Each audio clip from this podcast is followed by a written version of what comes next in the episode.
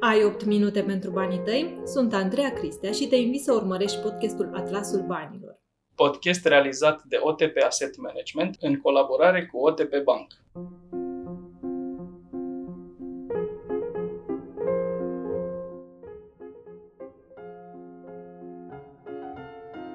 Ce știu invitații mei foarte bine este să analizeze piețele de pe atlasul lumii. Dar ce nu știu încă invitații mei este că urmăritorii noștri sunt nu doar din România, ci și din Statele Unite, Anglia, Germania și lista continuă. Le mulțumim așadar tuturor celor care ne urmăresc. Continuăm expediția și astăzi discutăm despre piețele din centrul și estul Europei, dar și despre ceea ce Dan și Adrian numesc pilonul 4 de pensii. Intrăm așadar în rubrica Know-how investițional și discutăm despre un subiect care incomodează. Pensia sau veniturile pe care o să le avem atunci când ne retragem de pe piața muncii. Este un subiect incomod din trei motive, aș zice eu. Știm că sistemul de pensii de stat din România este din ce în ce mai șubred, Știm că numărul celor care muncesc și contribuie este în scădere, iar al pensionarilor în creștere, deci cel mai probabil viitorul nu va fi roz.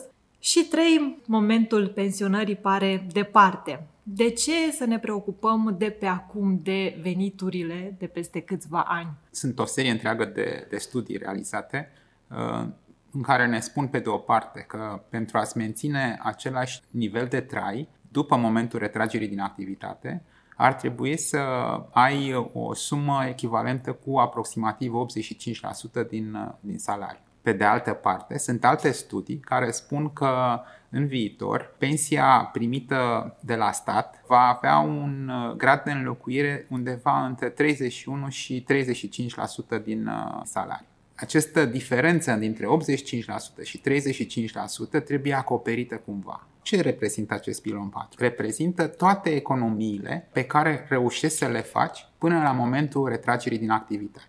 Aici vorbim de tot ceea ce înseamnă până la urmă uh, depozite bancare, conturi curente, investiții la bursă, uh, obligațiuni și titluri de stat și nu în ultimul rând uh, putem să ne gândim la fonduri de investiții sau la asigurări cu componente investiționale. Și uh, cum trebuie să economisim în funcție de vârstă? Să spunem că ești în decada 20-30 de ani. Probabil că ai un salariu mai mititel, însă spre deosebire de noi ceilalți, ai un um, foarte mare avantaj, ai un orizont de timp generos. Astfel încât uh, îți permiți în cei 40 de ani până probabil te vei retrage din activitate să te expui pe active cu volatilitate în prima fază, cum ar fi acțiunile care îți pot aduce cel mai mare randament. Experții de la Fidelity recomandă ca până la 30 de ani să ai deja un salariu anual pus deoparte în economie, adică 12 salarii lunare, și să economisești undeva la 5-10% din salariul tău lunar. Mai departe, în decada 30-40.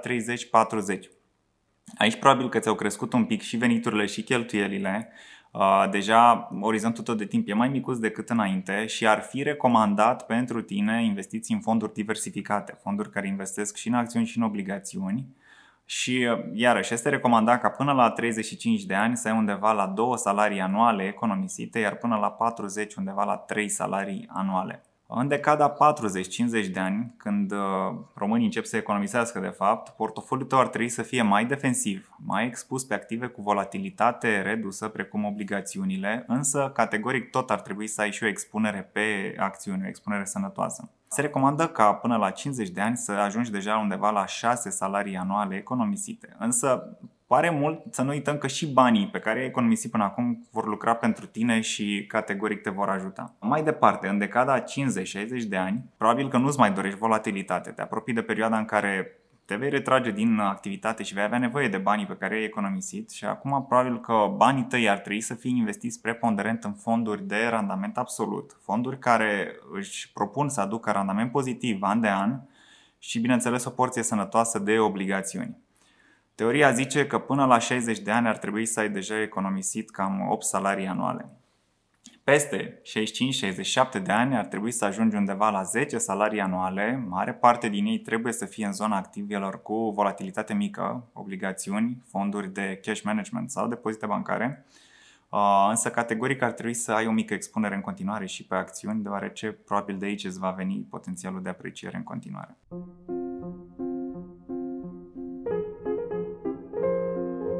Sunt convinsă că audiența nu a dispărut între timp, ci din contră va fi foarte interesată să afle ce vom discuta în a doua parte a podcastului. Intrăm așadar în rubrica Geografia investițiilor.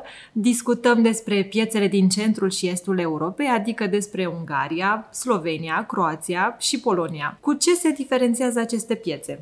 E bine, este destul de greu pentru ca o țară să facă saltul de la statutul de țară săracă la una avansată. Dacă ne luăm după clasificările Fondului Monetar Internațional, care urmărește 195 de țări, doar 39 sunt încadrate ca țări avansate.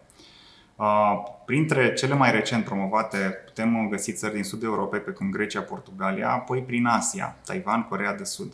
Acum interesul se mută către Europa Centrală și de Est, o piață care nouă ne place și unde noi găsim acel uh, mix de risc și randament care ne ajută în activitatea noastră curentă. Aceste țări prezintă o creștere economică peste cea medie a zonei euro și deoarece în Ungaria, Slovenia, Croația și Polonia există niște companii, le spune eu, bijuterii, numai bune de deținut. Cum ai caracterizat tu aceste piețe, Dan?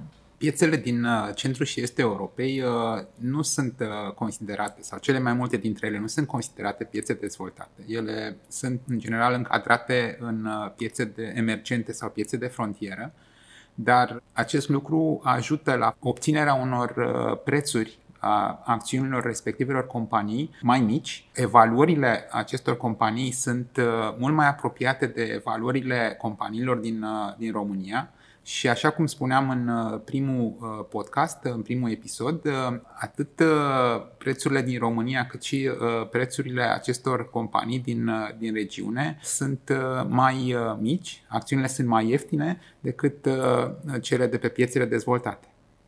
În acest context, credem că există oportunități foarte interesante Uh, pe, pe piețe poate, poate mici. Uh, aici mă gândesc că inclusiv la Croația, la Slovenia, care au companii cu potențial ridicat de creștere pe termen mediu și lung.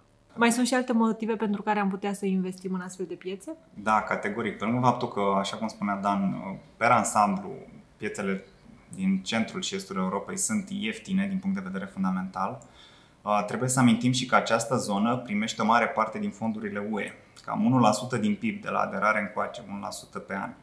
În, uh, în ultimul rând, vorbim de o forță de muncă ieftină și calificată, ceea ce cred că e principalul motor de creștere dacă stăm să ne gândim. Cam toate țările au ieșit din comunism cu o forță de muncă educată, Uh, uite cât de bine vorbim engleza noi în România, nu? Spre exemplu. Și, uh, și uite cât de bine vorbim despre investiții noi în România. Așa.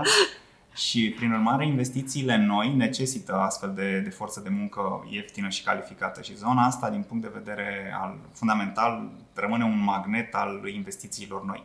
Uh, însă, per total, în Europa Centrală și de Est vorbim de peste 3000 de companii care, așa cum spuneam la început, oferă un mix excelent de creștere, dividende atractive și mai au loc de creștere în continuare.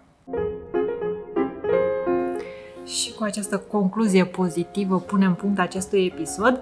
Așteptăm comentariile tale despre subiectele discutate și pe canalele noastre de social media ale OTP Bank și OTP Asset Management. Vă mulțumesc pentru prezență. Mulțumim și noi vă mulțumim. Data viitoare discutăm despre cum poți beneficia de pe urma propriului consum, dar și despre piața din Anglia.